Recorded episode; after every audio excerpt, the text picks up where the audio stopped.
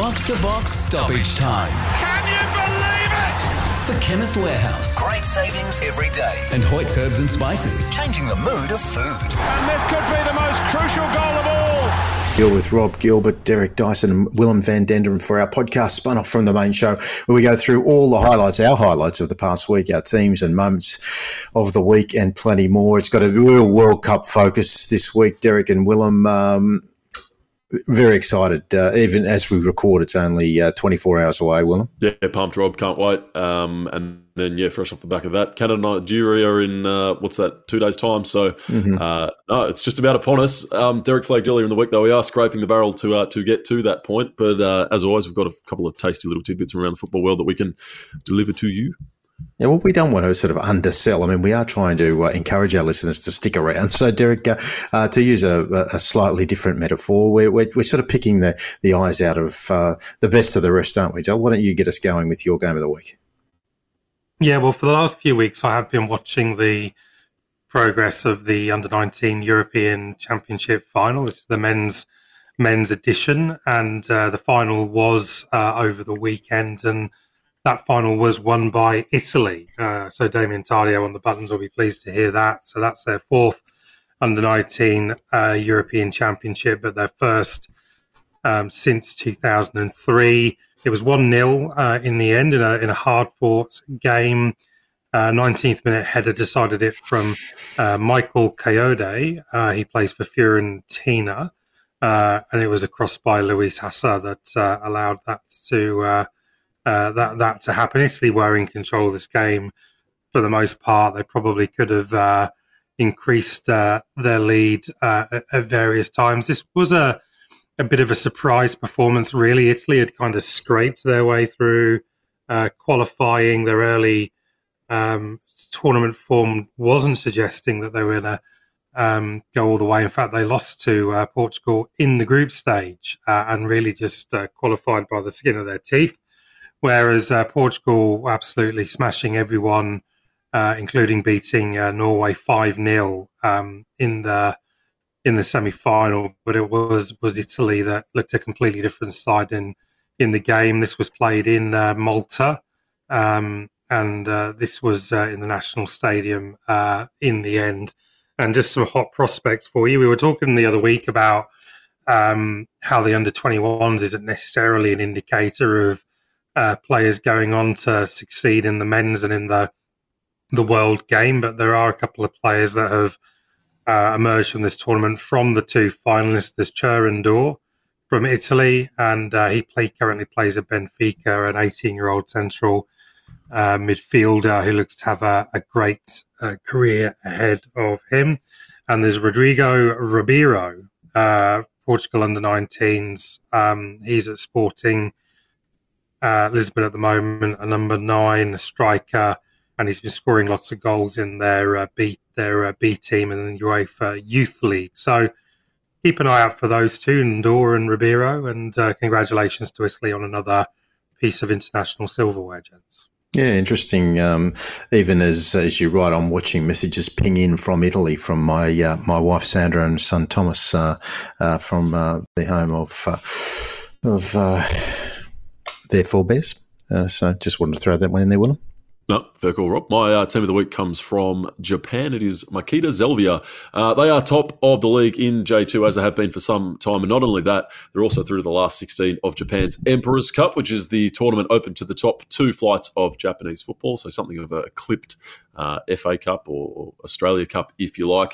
Um, not only did they uh, go through, but they belted the top side in the top league, Yokohama F. Marinos, who we know well, four one. Mitch Duke, with his first goal of the Cup campaign, to go with his four goals and six assists that he's managed in the league. Uh, Duke has an extensive history in Japan, played in the top flight, and has also played quite a bit in the second and pushed really hard last year alongside Stefan Mork with Fagiano Okayama for promotion.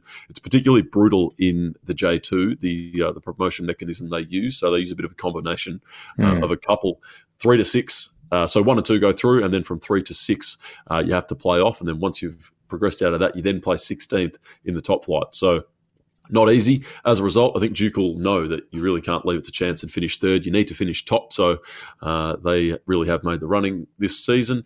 Uh, hopefully they can kick on with it from here from an Australian perspective. And, yeah, to, to go hand in hand, Rob, with a, uh, mm. a cup win, uh, they are they are flying. And for that reason, they are my team of the week. Excellent. And so it proves you did well. You you both said you were scraping the bottom of the barrel, but you did uh, extremely well. You sort of understood.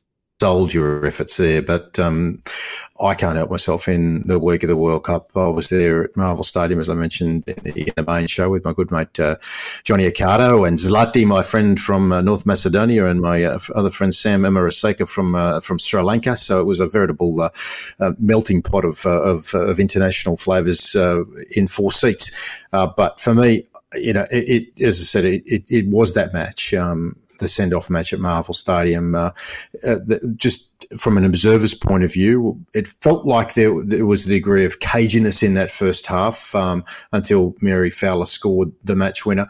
Australia had plenty of opportunities in, in the opening forty-five. I, I mean, I, I, I had to watch it on replay a couple of times and literally counted thirteen touches that Caitlin Ford had on the ball when she was just one-on-one with uh, the goalkeeper and uh, and just... You just felt, shoot, Caitlin, you've got so uh, much time and space, just get it done. And then Sam Kerr, similar, um, you know, they were really gilt-edged opportunities. And, and, and I'm starting to feel nervous uh, thinking, no, come on, you should be ready to go by now and, and, uh, and, and just – take uh, uh, the opportunity that's in front of you. Um, they didn't, and I, I sort of had a feeling that, that, that the French were going to get the better of the, the Australian women, but it was Mary Fowler, you know, twenty years old. Uh, uh, she was uh, part of that tug-of-war that we discussed with Gary Connaughton uh, earlier on in the week in the main show. Uh, uh, she showed the striker that's just what predator instincts look like. Uh, Kyra Cooney-Cross broke down the right wing. She found Hayley Rasso, delivered a perfect cutback. Fowler took one touch and slammed it past the French goalkeeper, Pauline Perou-Monier. So, you know, that's the kind of finish that um, that her more senior partners uh, really need to to be um, employing, given that they do it so frequently uh, in uh, in the Women's Super League. So, you know, ahead of their opening match of the tournament on Thursday night, um, you have to say it was a stern test, and Tony Gustafsson uh, uh, couldn't have hoped for, for anything more. But I think we'd be putting our head in the sands to suggest that uh, it was everything we wanted to see, because that opening half uh, really the, um, the, the the big names uh, that um, that started uh, up forward uh, I felt should have done just that little bit better. Uh, but the good news, their third straight clean sheet against the world number five. It was preceded by uh, a clean sheet against England, world number four, against Sweden, world number three. And who could forget those uh, ten goals that were shipped uh, against Germany and the Netherlands in Gustafsson's first two games. So we talked to Joey Lynch about this uh, in the main show and the and the defensive depth that we'd hoped for. So this is really what, for me, um, was the highlight of, of that match, because the French threw everything at Australia. Uh, but uh, Claire Hunt, Charlotte Grant, Courtney Nevin, the, the new guard, the veterans Alana Kennedy back from injury, Claire Polkinghorne, evergreen, and finally Mackenzie Arnold, uh, more and more convincing in goal. So uh, I, I really, uh, by the end of that match, was well satisfied with the, the, the scope of it. Point out where we could do better um, it, it, at uh, the uh, the sharp end of the pitch, but um, I'm I'm really pumped and excited about what uh, what we're going to see over the course of the next month, gentlemen. Sammy's a confidence player and she's a confidence leader, Rob. I mean, you more than anyone sort of understand that if she can score a couple against Ireland tomorrow night, we will be off to the races. If yeah, it yeah. comes to the third game against Canada and she hasn't found the net and we need a result to mm, uh, to, mm. to get out of the groups, and maybe the, the connection hasn't been coming her way the way that she'd like, we've mm. seen how she behaves in, or not behaves, but how she can play in those situations as well. So uh, it, it is crucial crucial that she oh, does. No, it's, it's a fact. We, we can, we, we can look at the, you can look at it the other way as well, that in the past it would be Sam or bust in mm. you know this this sort of more um, modern time um, where we're at with this side currently. Tony can go to the bench and, and bring on a Mary Fowler, can, yeah. Um, can yeah, go to his bench. So, yeah, you can look at it both ways, I suppose. Yeah, exactly. Well, as you were, you know, implying there, we can't reinvent history. Sam hasn't got it done for uh, the national side in the same way she's done for Chelsea over the years, and uh, and this hopefully is that opportunity for her to to, to put all of that behind her and uh, and get a result. Whether we go on and win the tournament or not is immaterial. We just really want to see Sam in the green and gold um, perform the way that we know that she's capable of it. And, and to be honest, I think she deserves. So I think her her, her legacy deserves a uh, a top tournament, where she showcases her skills and with the eyes of the country and the world on her, that she she does uh, what we all know she's capable of doing. Derek, do you think that's a fair assessment? Yeah, yeah, I think so. I mean, um, she's got to bring her A game if uh, the Matildas have got to um, have a chance in this in this tournament. And I think a lot of defences will be very concerned with her, because everywhere she goes, there are goals, and she's going to be roared on by some pretty passionate home crowd. So I fully expect her to be there and thereabouts in the, the Golden Boot, that's for sure. Okay, hopefully you're right. All right, what was your team of the week, mate? Yeah, well, I've gone for the Jamaican men's football team. I know Willem mentioned the women, I think, in the main show, who had uh, won one nil over uh, Morocco uh, over here in the build-up to the, to the big tournament. But the men's um, themselves were caught my eye. There is an honourable mention, by the way, to Breiðablik, uh, our Icelandic team, way down in the um, Champions League qualifying uh, uh, round. We talked about one. them a few weeks ago, didn't we? Yes, I'm saying, yeah. So they've beaten Shamrock Rovers away one nil, and we'll probably know the outcome by the time this goes to air, which is why I didn't pick them. But good mm. on Breiðablik for going getting a result in Ireland. Uh, against a more fancied uh, team there, a more famous team, that's for sure. Uh, come on, uh, your come on, you Drakes, I think they were called. So, but it is the Jamaican men's who I'm going to call out. Now, they have been playing in the Gold Cup. This is the other team that I've been, uh, a tournament I've been tracking in these uh, sort of thinner months of, of football. And although um, Mexico, Mexico went on to... Uh, To, to to get to the final um, the, and beat, beat uh, uh, Jamaica in the semi-final. It was Jamaica who I thought had a great tournament. You know, there are some big teams, big sort of Central American teams in this tournament. The U S A um, are in this tournament, but uh, Jamaica have had a storming Gold Cup. They drew with the United States in the, in the group game, and then they went on to score ten goals in their next three matches, including a four one win over Trinidad and Tobago. Um, Saint Kitts and Nevis, they beat five nil, maybe not a big surprise there.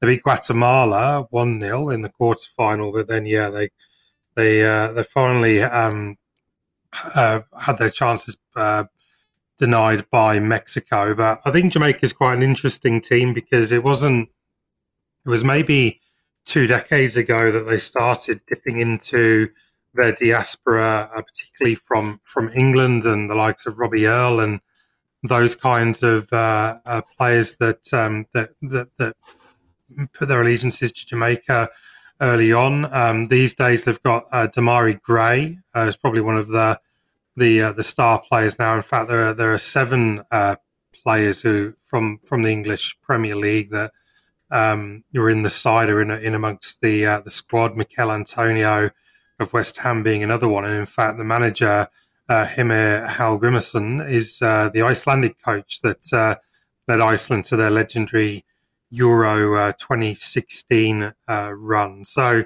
well done, um, Jamaica, for, for that little run in the uh, Gold Cup. And just to put the full stop on it, it was Mexico who won the final uh, over the weekend. It was one nil over Panama. So uh, Mexico win another Gold Cup.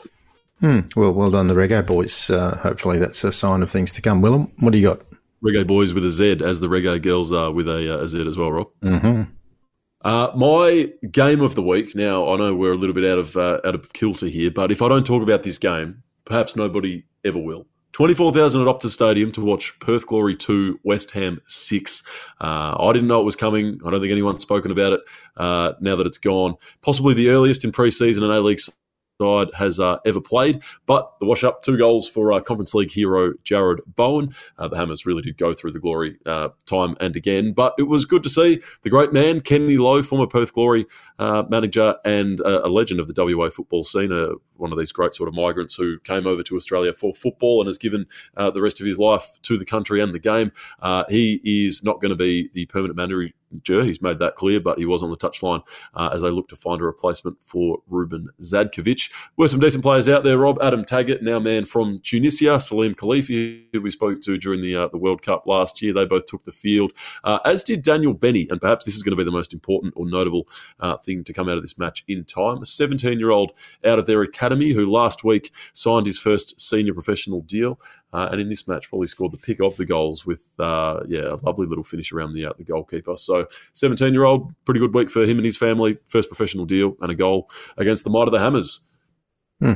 Yeah, no, it uh, uh, that one did um, go under the radar, but uh, it was a huge crowd. Crowd and, and a great event. Uh, so good to see some of these um, other uh, clubs. We talk about the Hammers all the time with our good friend Roshane Thomas um, and uh, and how uh, well supported they are in Australia. So I've got a few mates that uh, follow the Irons. So, uh, you know, six two result, entertaining all round. Um, yeah, good pick, Willem.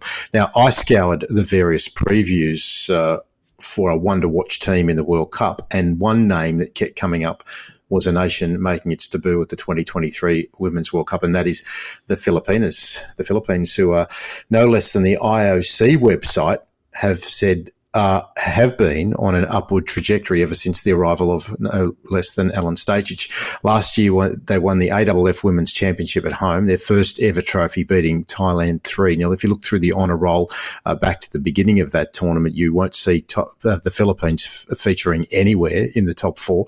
Uh, their group includes New Zealand, Norway and Switzerland. And I note that friend of the program, Vince Regari, in his Sydney Morning Herald group-by-group preview, has them as his dark horse, saying any team coached by Alen Stajčić needs to be treated seriously, including the Philippines, who were a minnow in every sense until the former Matildas boss, in brackets controversially sacked in January twenty nineteen, took charge, scoured the world for footballers with Filipino heritage, and masterminded qualification for their first World Cup, and has predicted them predicted them to emerge as shock round of sixteen qualifiers. Now, if you don't mind a little wager, gamble responsibly, you can get one hundred fifty to one for them to make the quarterfinals. Um, so I mentioned that to my mate Zlati at the football the other night. No sooner did I say it than he's plonked uh, uh, one hundred dollars on it to, to win a fortune. But, uh, you know, I, I, they might get out of the group. Don't know about the quarterfinals, but uh, I, I think if you if you do a little bit of digging and, uh, and that diaspora uh, of the Philippines that we talk about,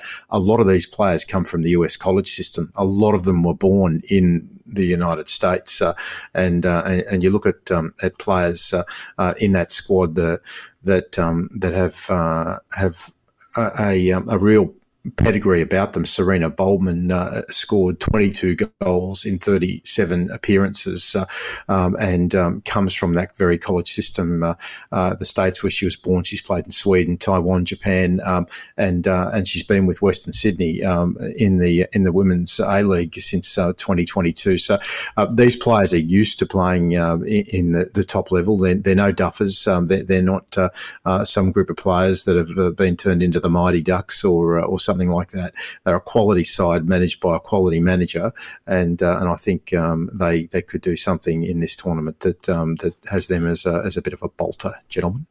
I just wonder, Rob, if a bit of success for Stajčić could be a real sort of healing or sort of soothing sort of balm for his reputation in Australia. Mm. Of course, the people that were involved in that controversy know a hell of a lot more than the public do, um, us included, are always going to be, you know, bitten depending on which way uh, those those cards were played. But for the general football public and for the, the women's football public, I mean, he, he did coach the Central Coast Mariners to a little bit of success, but for some purposes, the men's and women's game sort of do exist separately. Um, yeah, you just wonder if him coming back here, having a little bit of success with uh, with the Philippines, uh, and yeah, maybe putting some of those really sort of frosty feelings and, and emotions to bed, seeing him succeed with another side and then sort of, you know, packing up and heading off again might just in time be yeah something of a, uh, a tonic.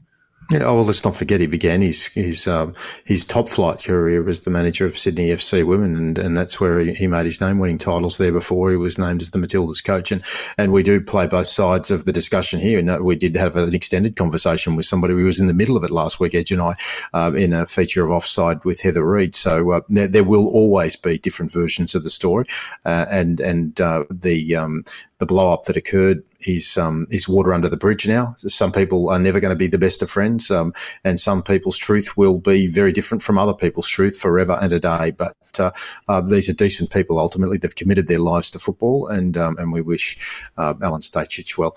All right, Derek, hot topic to bring us home. Uh, yeah, so a bit of a, a bit of a different type of hot topic this week. There wasn't anything particularly burning uh, from the sports pages, but I one thing that did leap to my attention was. Uh, Uh, Al-Ittihad, the uh, Saudi uh, Super League uh, team, trying to buy Fabinho from Liverpool for uh, forty million pounds. And that, in fact, this, this was such a significant thing that Fabinho has not joined uh, Liverpool's um, pre-season tour. And it appears that the Reds will, will are likely to do business, and potentially this is good good money. Um, potentially a more of a balancing the books exercise. I know Fabinho's well liked at Liverpool, but every player has their price, and maybe this is the one. But not not talking about that particularly, but this seems to be the team more than any in the uh, Saudi league, which is, is which is making waves. And I just thought that maybe we should tell the listeners a little bit about uh, Al-Ittihad, because of the trajectory they're going, the players that they're signing. There's no doubt that this team is going to be a major force, if not in if not in Asian football, and of course there's an Australian link there, but you know, world football, depending on where things might head in the future. But uh, this is a team that's managed by someone who is familiar to us, Nuno Espirito Santo, last seen at Tottenham Hotspur, but of course uh, did better work at uh, Wolverhampton Wanderers, where he was very much admired. And of course they've already been signing some tremendous players this summer. They've got Benzema, uh, of course, from uh, Real Madrid. They have N'Golo Kante from Chelsea uh, to, for the midfield. And then on the wing, they have Jota from uh, Celtic, who we spoke to jo- Jordan Campbell about a few weeks ago, a huge blow for Celtic. And now Fabinho uh, joining potentially as well. I mean, that's pretty tasty. We were talking um, last week about how far some of these teams would go to... Uh, improve their starting elevens. Well, that's four of the four of the eleven already accounted for, I would think, and they are already the uh, the Saudi, the reigning Saudi champions. They have four nicknames: the Tigers, the People's Club, the Nations Club, the Chief of Clubs. It's a bit like Game of Thrones, isn't it? You know, the uh, leader of the you know the whatevers and the whatevers and the whatevers. Uh, they're in Jeddah, uh, and they are. Uh, owned seventy-five percent, not surprisingly, by the Public Investment Fund. They play out the King Abdullah. Who would have thought that? King's, King Abdullah Sports City is where they play, sixty-two thousand capacity. I don't know what the average attendance is. So they have a few competitive games, but the big one is the uh, Saudi El Clasico, which is against the uh, Riyadh-based uh, uh, Al Hilal, Hilal, who we'll also seeing in... Uh, various dispatches uh, as well. So, you know, this is a team, regardless of where how we feel about this, um, this is a team well on the rise. They're, they're pulling together a pretty good-looking squad of players who are not not all at their not all at their pension age, gents. And I just wonder whether we need to keep an eye on this, just because, you know, pointing towards a potential, I don't know, global football league at some point, because this is surely where the you know you're not going to invest this money to. You know, with all due respect, sit in the uh, the Saudi Premier League and uh, you know do a bit of Asian Cup. This is all about being on the biggest stage with the biggest teams. What do you think, Rob? Very much so, mate. I think uh, you know we, we know the, the appetite of uh, of Saudi Arabia um, on the world stage. We've seen what they've done with golf. We've seen uh, their uh, incursions into the Premier League with Newcastle. Um, we we know that uh, having uh, watched Qatar put on a World Cup in the Middle East, that they've got aspirations for a World Cup in the not too far distant future, and uh, uh, and we know that uh, they. Uh, are advertising um, their their tourism uh, opportunity around the world. Um, you know, in in a week of the Women's World Cup, um, they had a pretty severe misstep uh, trying to get involved in a World Cup uh, uh, for women um, that uh, wasn't welcome uh, in uh, in in the world of women's football, given uh, their uh, their track record uh, uh, for uh, for. Um, or treating um, the, the rights of women uh, uh, over the years with uh, uh, scant regard. Uh, but uh, we also know that um, that they say, and, and some um, experts in the area are saying, that things are beginning to change. So, uh, uh, look, we, we will, we'll watch this with a, a um, I guess, uh, part cynical eye and part open mind, and um, and see how it all plays out um, in the fullness of time, Willem. Not to be confused with Al-Ittihad, Derek, is Al-Ettifaq, the new club of Steven Gerrard. What did you make of the announcement video with Gerrard trying to speak Arabic in a Scouse accent, with the film coming I, over I, the top of his shoulder? I haven't actually ordering at the drive-through.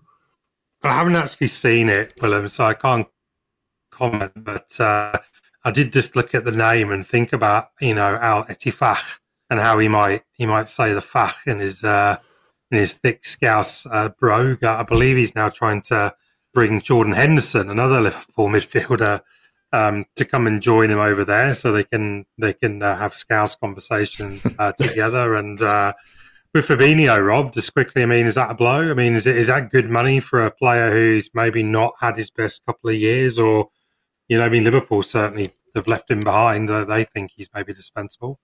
Yeah, well, I guess, you know, look, we saw, um, you know, uh, Bobby Firmino and uh, Sadio Mane uh, up Uh, the sharp end of the pitch, um, recycled that, uh, you know, they had the, the best uh, uh, years of their career uh, with the Reds. And like any club, at a certain point, you've got to be ruthless and let players go. And if the money's on offer and it uh, uh, and it's available, I guess you take it. So, uh, yeah, I think... Um, definitely very definitely very convenient for Premier League teams, whether there's like mm. um, stuff going in the back channels, but the fact that teams like Chelsea and Liverpool now seems mm. are able to off- offload Um, some of their maybe fa- slightly waning star players, mm. uh, and that there are um, Saudi clubs ready to uh, to pay the money for a, for a big name and someone who can have an impact on their league. Yeah, well, we talked to Kieran Maguire about this last week, yeah. didn't we? So, yeah, nothing against it. I got nothing against it, Rob, but it's certainly um, cer- certainly very convenient that that, um, that they're mm. able to, to do that. That's for sure. Yeah.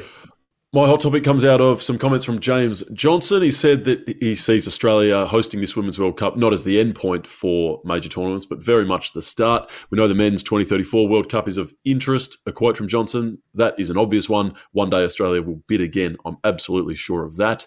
Uh, the hat is also already in the ring for the twenty twenty-six Women's Asian Cup. It's actually not that far away. And we know from history that when clubs, uh, rather when countries host uh, the World Cup, that those uh, smaller continental ones often uh, aren't too far behind. And he's also flagged the twenty twenty-nine edition of the revitalised Club World Cup. So maybe we will see an Al-Ittihad or an Al-Ettifaq out here, not for a uh, an Asian Champions League, but for a Club World Cup. And this, I thought, Rob, maybe not time for it now, but just would at some point be worthy of a, a deep dive into the greatest club sides to play in Australia through the nineties. We saw the rather dated tradition now of club versus country friendlies.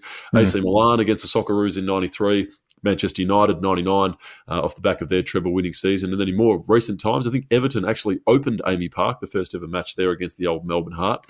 Uh, and that triple-headed tournament they had between Man City, Roma and Real Madrid in twenty fifteen, when I think there was a draw in one of the matches I was at between City and maybe Roma, and they rolled the players out for the very sort of novel uh, waste of time penalty shootout to get a result. And the only player who cared was Joe Hart, because he's a huge cricket fan, uh, and the M C G meant something to him. So I think he saved a couple of penalties and went off very happy, while the rest of them went off not overly fast. Well, speaking of the M C G, um, I was at probably the, the high watermark of of any uh, of the international visits, and that was, of course, the famous uh, occasion that Liverpool uh, played um, Melbourne Victory, uh, and um, and the. Uh, uh, the Scouser's, uh, to use Derek's word, uh, description, uh, still say that it was the loudest that You'll Never Walk Alone was ever sung in its history. Okay, I'm going to bring it home uh, with uh, a brief hot topic, and and that is just a concern as a, a media operative, as I am, and Derek is as well, uh, how the Women's World Cup will rate on T V, not just in Australia but around the world. We've seen uh, a severe drop-off in some uh, areas of women's sport, and I, I, I, I um, think of the Women's A F L, uh, which has lost eighty percent of its television audience um in, um, in the uh, the period that it's been on air. But at the same time, the women's cricket doing great things for nine uh, with the Ashes. So, uh, figures from Media Week show that uh, two hundred ninety-nine thousand watched Channel ten uh, uh, to uh, to see the Matildas beat France uh, on Friday night. And whilst the Matildas had a bigger crowd in the stadium than the crowd at the M C G watching the A F L Melbourne-Brisbane Lions match, the T V viewership of that game was four hundred sixty-four thousand. So uh, admittedly, it was a one-point thriller, but um, it's uh, it's just going to be interesting to watch uh, how uh, this country and other countries around the world engage with uh, the Women's World Cup on T V, because that is the rub uh, of equal pay and uh, and that point that um, that we've discussed over the course of the show, uh, and why FIFA are continuing to push back from uh, the uh, the you know the the, the statements the which we we are um, impressed with uh, of um, the the Matildas are, are demanding equal pay, uh, but FIFA saying, well, we're not going to pay you equal pay until you deliver the eyeballs. They're not saying it as much, but uh, we know that's a fact. Anyway, that's a point, and uh, one which we will watch this space. Gentlemen, well done. Uh, looking forward to the, the game. We're going to be all out there together, and uh, and this time next week, the World Cup will be underway. Will? Yes, it will, Rob. Can't wait. How good. It's been a long time coming. I remember we were at uh, the – oh, no, I can't remember because I can't remember what it was called. The morning that it was announced was yes. the same morning that Liverpool won the title in yes. twenty twenty, and we were at Inspiration Paints, no? No, no, no, no. We were at my mate Peter Mills' uh, Audio and Image Solutions, um, uh, and um, and we absolutely loved that. Uh, very early morning, didn't we, Derek? Yeah, I do remember that one, but I am looking forward to catching up with you all and, you know, potentially having a – a beer and a pie. And in fact, Rob, you missed the pie chat last week. I'm sure you're absolutely devastated when uh, the uh, three of us were talking about our our, our, our pie stories. And Willem did say that you would be desperate you, Thank you, to talk uh, talk about your notice. experiences at the Molyneux, as you call it, and uh, and the uh, and the uh, I don't know where the "the" comes from. It's just Molyneux. Oh, well, so okay. yeah, uh, chicken balsy pie does sound good, and particularly in the Midlands. At Molyneux Stadium. I didn't say it. I've never said the Molyneux. You're just making that stuff up. I had a pie for lunch today, by the way, from a bakery, mushroom pie. It was very tasty. All right, boys. Well done, Damo. Thank you, Damien Tardio, for uh, being with us uh, yet again. Uh, looking forward to this World Cup. It's going to be super exciting. Please subscribe to Box to Box Stoppage Time and Offside, wherever you get your podcast. Tweet us at Box to Box N T S and follow us on Twitter. Make sure you like us on Facebook and join us throughout the week as our podcast drop and we go from one end of the pitch to the other in the World Game.